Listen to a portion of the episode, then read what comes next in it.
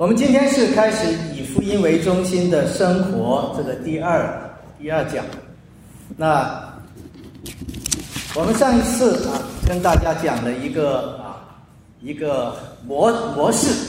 这个模式大家记住，就好像耶稣基督从天上下来，好像一个 V 型一样。耶稣基督他道成了肉身，从天上下来取了人的样式，降卑成为一个人，然后与我们相交。他关心我们，他来到罪人的当中，所以就是他下来，然后他为我们上了十字架，在那个地方他顺服天父，为我们舍己，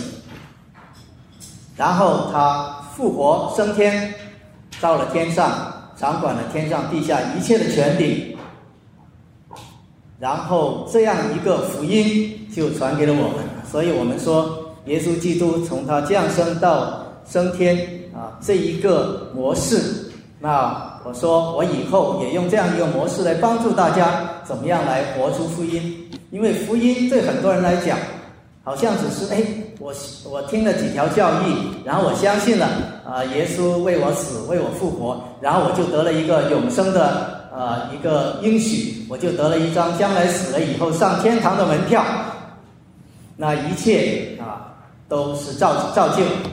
反正我将来死了就有一张门票。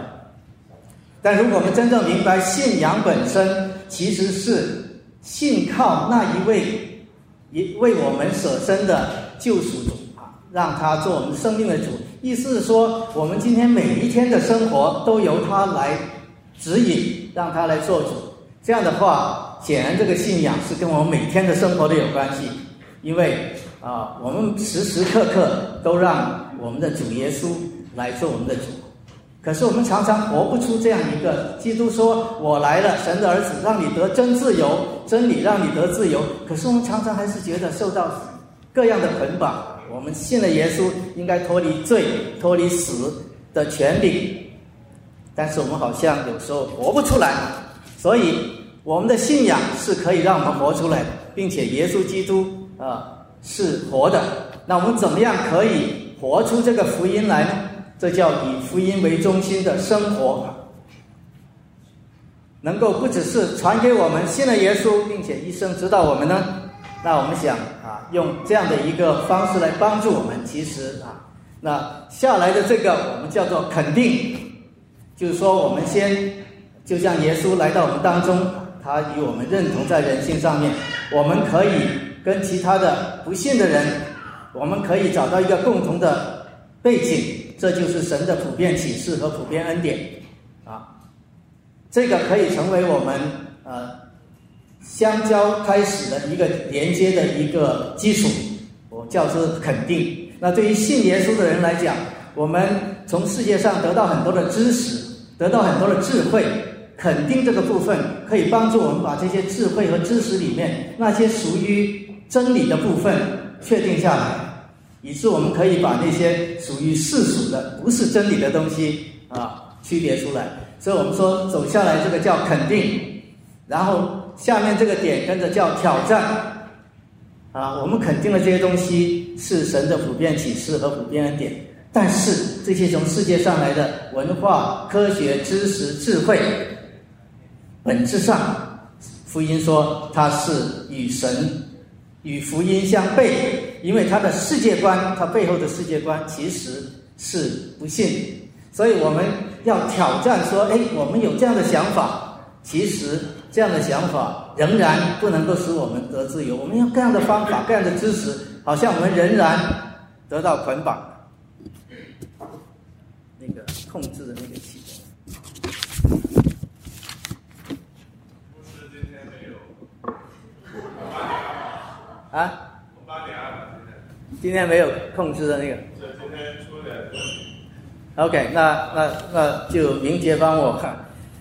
翻一翻你看。所以肯定挑战说这些东西是属于神的普遍启示普遍恩典，但是这些东西本身不能使我们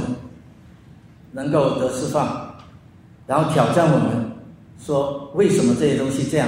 然后福音再次告诉我们说因为我们罪在里面影响我们，我们除非信靠耶稣基督，让他做我们的主，我们才能从这里出来。所以我一直会按照这个模式帮助大家面面习惯，让我们可以明白怎么样可以活出福音。来，下一章。这是我们今天读的经文，大家读了啊。这里说你不要把财宝积在天上，积在地上，地上有虫子咬，谁来了要挖，然后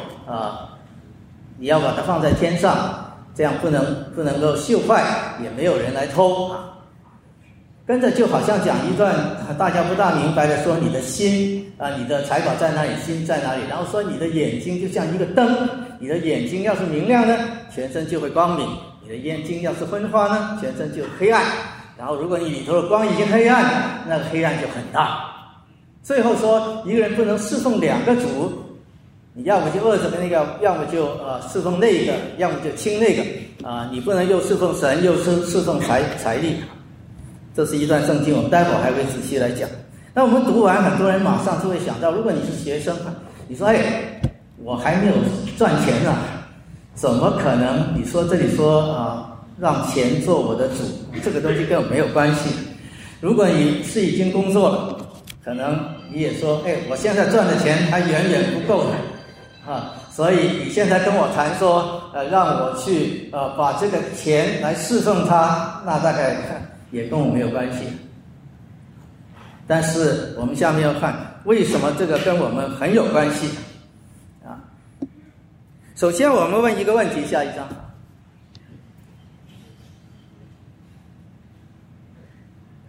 赚钱是一件坏事吗？对，那显然我们都知道圣经里面讲，很多人不只是今天的钱，其实代表一种物质交换的一个媒介来，所以它其实后面是代表这个物质。可是物质世界是谁造的神造的。圣经里面说神造的都是好的，那神造一些东西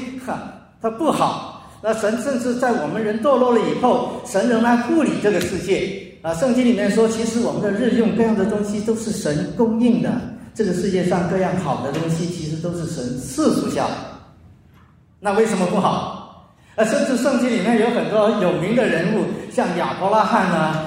像什么所罗门，都是有钱人都是了不得的有钱人。甚至神把这个他们得到有钱认为是神的一个祝福那到底为什么我们也经历到好像赚钱是不是真的可以给我们带来自由呢？为什么这是到底圣经里面说这是什么意思呢？我们看下一个。所以首先我们看到圣经肯定的一件事情是财宝不是坏的，他这里没有说你们个人把财宝扔掉，舍弃财宝，他说你要把它放在哪里才可以存到永远呢？其实他很关心你把这个财宝保住，并且要保到永恒而且他不但这个财宝很重要，甚至要保守它。他只是说你不要把它积攒在地上。那积攒在地上什么意思我的银行当然是在地上在 Chestnut somewhere 那我这个钱我怎么拿到天上去你说虫子咬，现在的钱没虫子咬当然可能有。那这神说什么意思？不过你知道讲来讲去，这里说就这些钱财在地上的意思是说你会失去的，你至少带不走的。我想你再多钱，当你死的时候你不能把钱带走。可是有一样东西，天上什么？天上就是神所在的地方。神是永恒的，神在创造世界之先就在永恒里面存在，所以用创造世界之先的意思因为我们都不是永恒的，我们都是有时间的原来时间都是有创造的，只有物理学家懂，时间都是有创造的，那还有没有时间的地方所以永恒其实就不受时间，完全独立于时间，或者说没有时间，超越时间。所以有些东西，神在天上的东西，就是它的价值是不受闲之，不会因着时间衰败的。地上所有东西都有一个衰败率，随着时间衣服变旧，这样东西都会。只有永恒的东西它是永远都保住的，所以这里很简单一样事情，至少我们开始知道说钱这个东西很重要。不过呢，它如果在地上的时候，它总会要失去的。我告诉你，要存在天上，要让它具有永恒的价值。不过这是什么意思？下一章。这里说你的心，钱在哪里？你的心在哪里？反过来说，你的心在哪里呢？你的钱在哪里？如果你心在地上，你就钱在地上；如果你的心在永恒的事情上，它在永恒。可是为什么每个人都觉得钱钱抓住你啊？你的心一定放在钱上，为什么圣经说我们的心都放在钱上呢？下一个，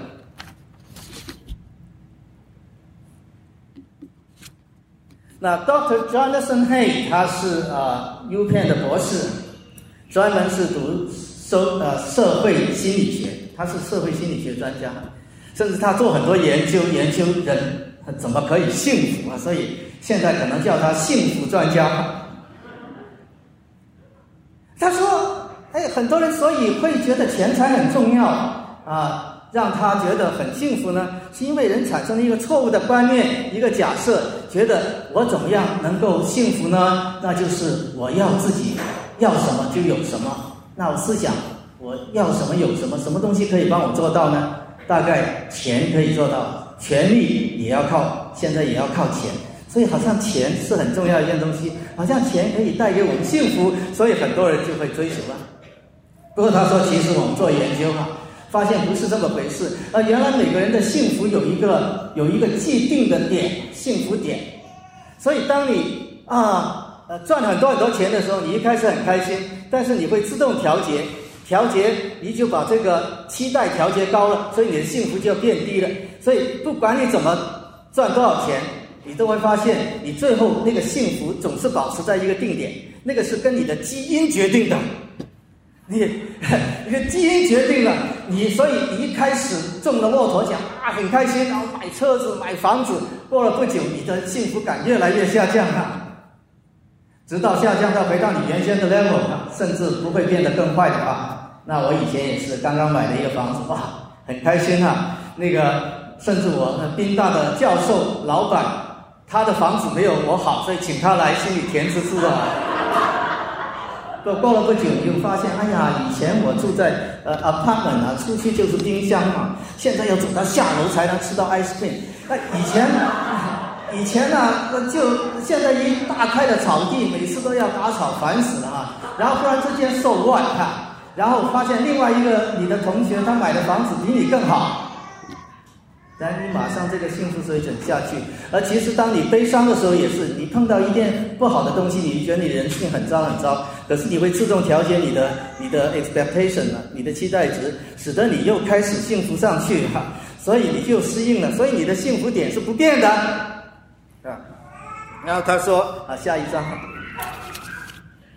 所以他说人怎么可以幸福呢？幸福其实公式是这样的幸福公式就是等于你的定点加上这个条件加上所谓志愿活动什么叫做条件呢？就是钱也有一定作用，如果你太穷了，饭都没得吃，那你肯定不行，那如果你至少你达到一般的生活水准了，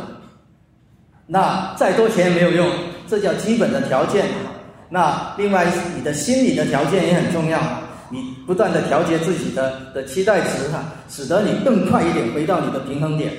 那所以你要加上这个条件一点点，钱可能在里面发挥一点点作用，让你稍微活得比较达到一般的标准。那最重要还有志愿的活动，什么叫志愿的活动呢？就是你整天都有一样东西很想去做，你定一个标准就去做，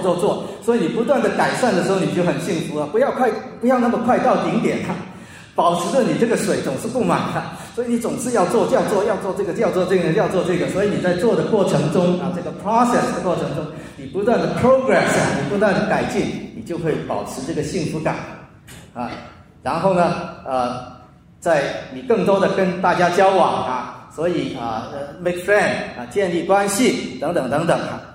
所以他说这个就可以让你幸福了。那是不是这就是人生寻求幸福的途径呢？我们人是不是啊，通过科学找到了这个呢？其实你会发现，因为在科学以前，中国几千年的智慧已经告诉你说，钱不见得可以带给你幸福。 啊，佛教的思想就告诉你，凡是物质的东西、身外的东西，你抓住它，它最终总是痛苦。哎，任何东西你执着的，道教也告诉你，你要随从着自己的情欲，而不是随从这个大道，那终归还有痛苦。甚至所罗门刚才讲很有钱的，他最后都在传道书里说：“哎呀，我又这么有财富，又建宫殿，又做这个，又做这个。” 最后都是空虚，所有在日光之下，甚至神给我的、赐给我的东西，当它在日光之下都是空虚。所以全世界的人，只要你活够足够长，你都知道这是不好。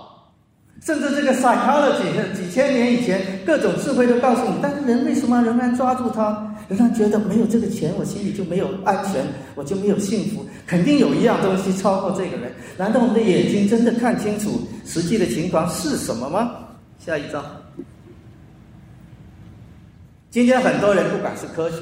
不管你的经验，我们都相信，只要一样东西客观存在，那就是真理。因为没有人可以改变客观，不管你信什么教，除了我们的信仰，因为它怎么来我不知道，它就是这样的，所以你必须按照它就是这样。你要不就承认，像中国古人的智慧就是客观就是这样，痛苦就是会有，事情就是变化，所以你接受了它是，那你就好一点哈。 所以没有人可以改变客观科学，我们就是要客观真理，对不对？客观真理是我观察它，它就是这样。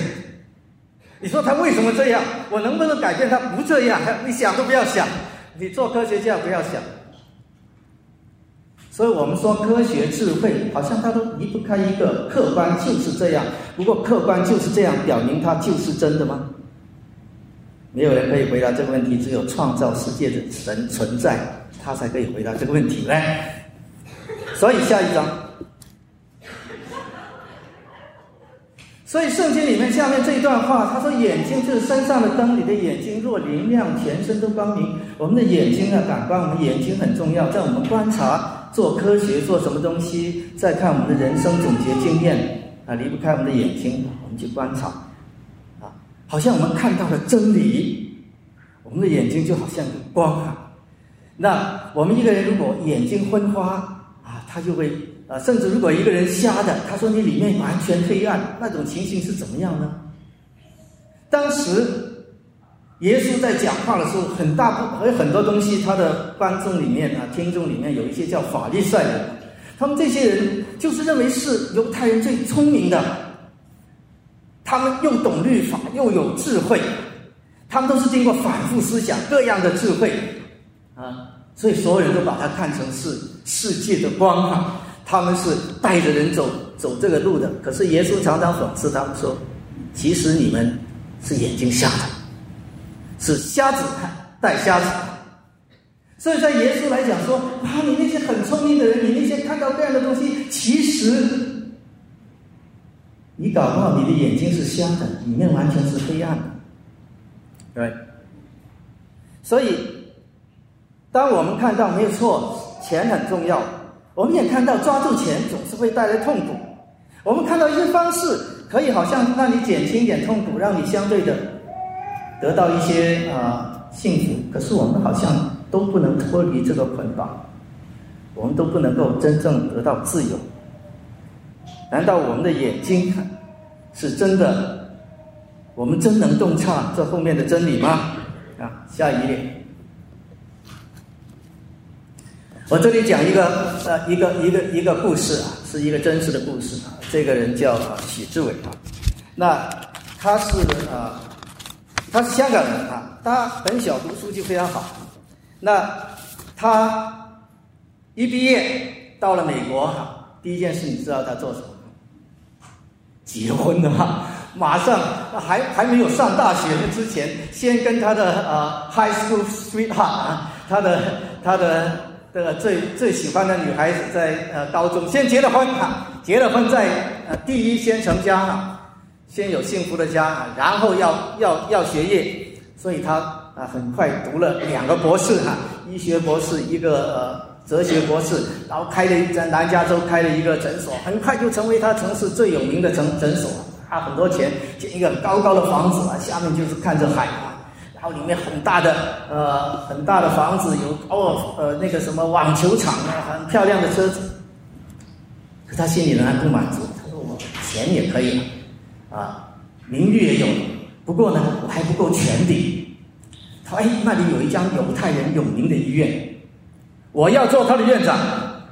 啊，这个犹太人医院从来没有非犹太人做院长的啊，他就下定决心要做这个东西。哎，几年他真的完成这个目标，他是唯一一个在犹太人的医院里面可以做院长的。可是马上发现，哎，那我还能做什么？所以他就开始去看书，哲学的书、历史的书哈。进入到这个心理调节的过程啊，所谓内心的调节啊，学习音乐啊，沉迷在音乐里面；学习艺术，沉迷在艺术里面。所有他要想东西都试过了，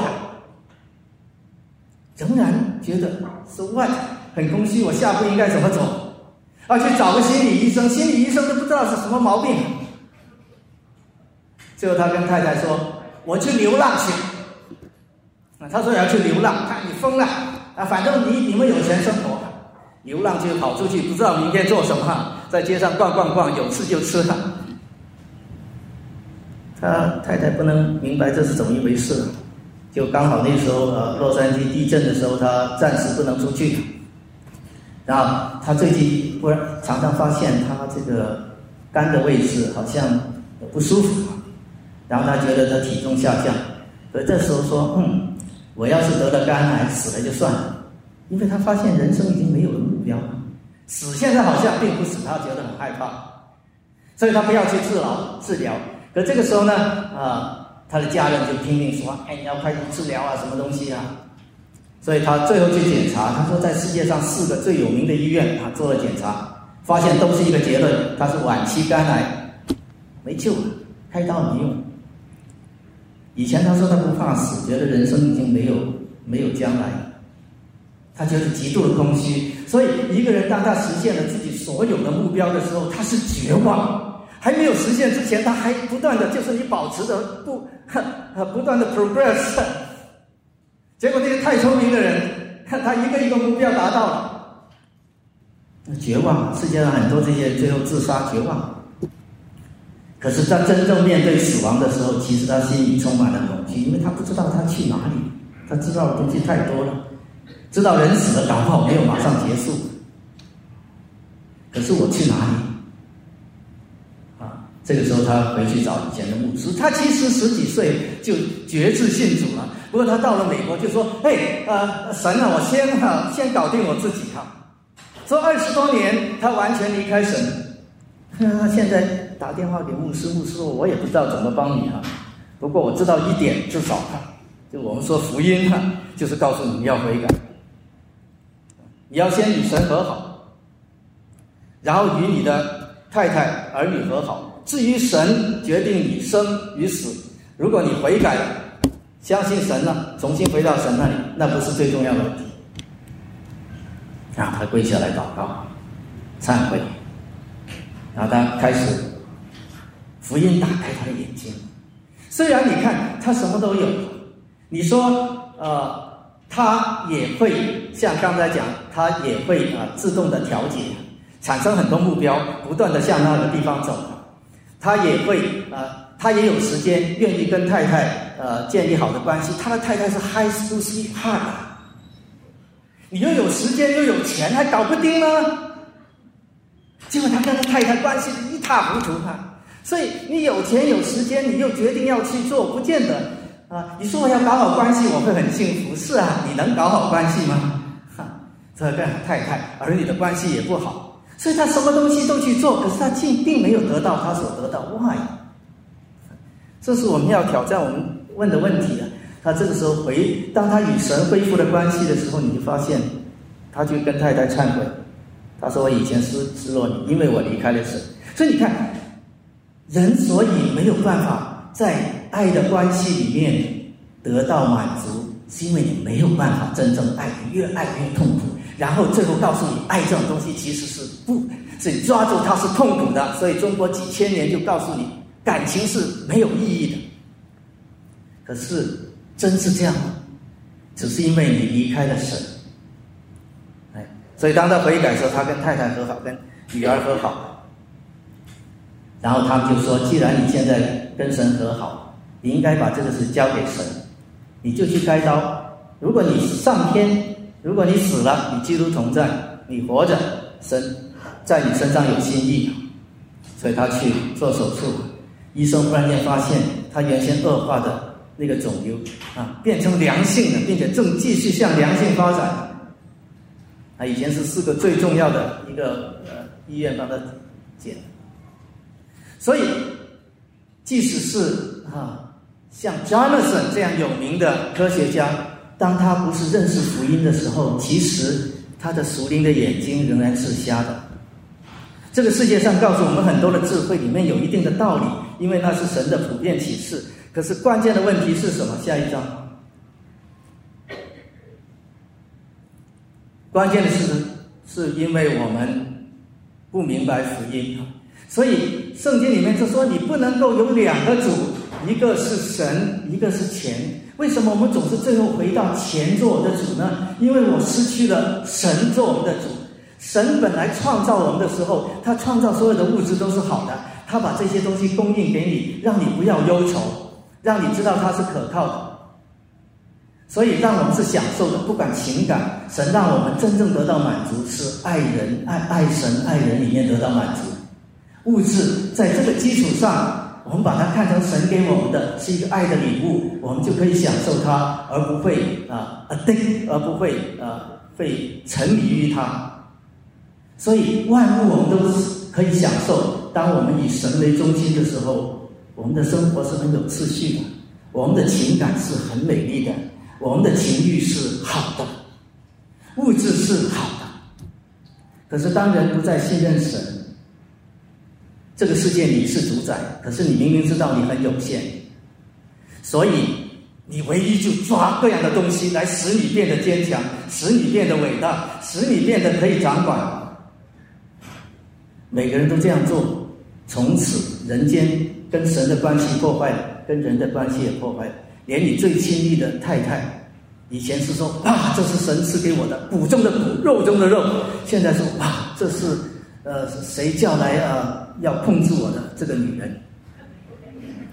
这个女人以前是很爱自己的丈夫，哇，神把这个丈夫今天是说哇，他现在老是要这样的对待我，用强权控制我。我怎么用 manipulate 它，用迷恋来 manipulate 它。所以人与人之间的发生关系，所以当人没有安全感的时候，你当然要抓了。钱可以给你一点点安全感，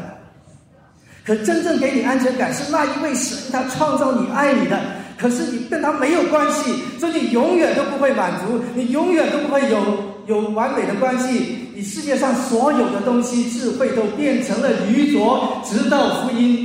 打开你的心来。所以这里说，当你信耶稣基督为主，让这一位为你死的来到这个世界上，告诉你那个真理是怎么回事的时候，让你归于他的时候，他是让你真正的得自由。可是你的心不能够侍奉2个主，你如果不侍奉这个主，你自然就回到钱，你知道所有其他的道理都没用。所以这是最重要的下一章。所以我们说福音带给我们真的是一个好消息，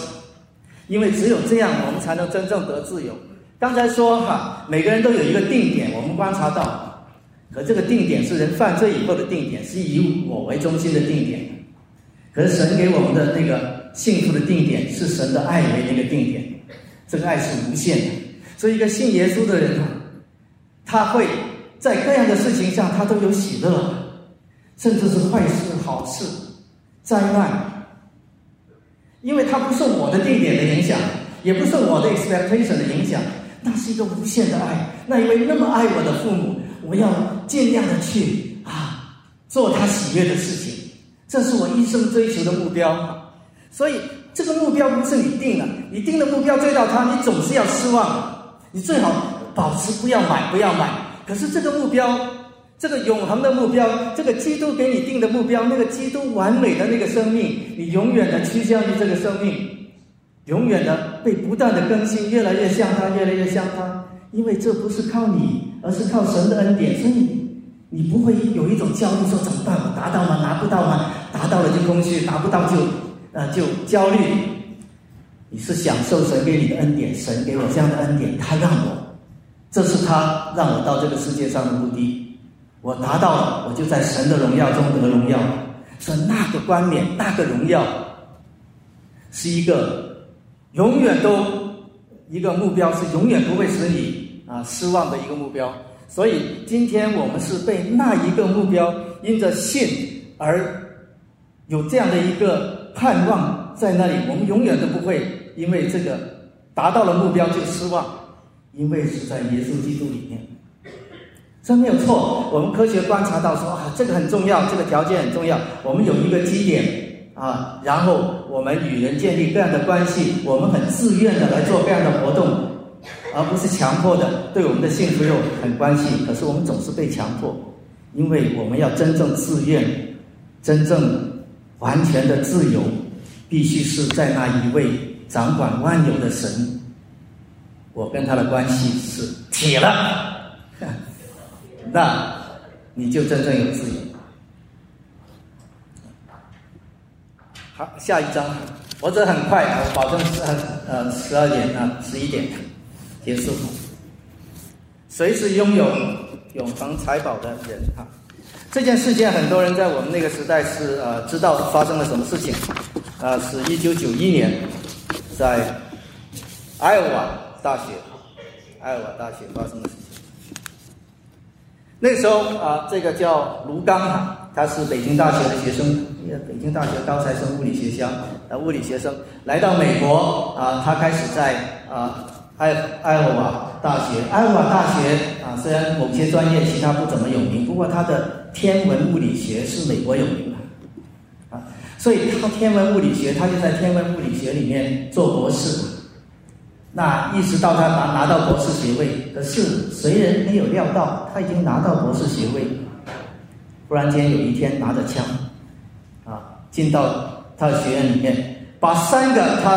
他学位的评判委员会的他的导师、评判委员的系主任和另外一个评判委员会员当场打死，然后再到楼上把副校长就是最边那个 Anne 打死把他的同学山文华另外一个中国同学打死了，然后他自己自杀这个事件震动很大。这里面其中有一位就是我刚才讲那个副校长，他是他的父母是到中国的宣教士，所以他从小是在中国出生，他对中国人爱得不得了，所以他在做副校长说他跟中国人常常都跟中国人在一起，这样的人怎么会因为被嫉妒因为卢刚和山文华，他可能觉得那一个人更加喜欢山文华山文华是一个基督徒，他自己觉得所以最后我拿到了学位，可是我的那个论文没有得到最优的奖，山文华拿了，那一定是这些人，这个奖不过是1500块，这个钱如何使他做了这样的决定。可是下一章可是我们看另外一个家庭就是这个 Anne 的家庭，他没有结婚他有几个兄弟一起来主持他的丧事。他的兄弟们写了一封信给卢刚的父母，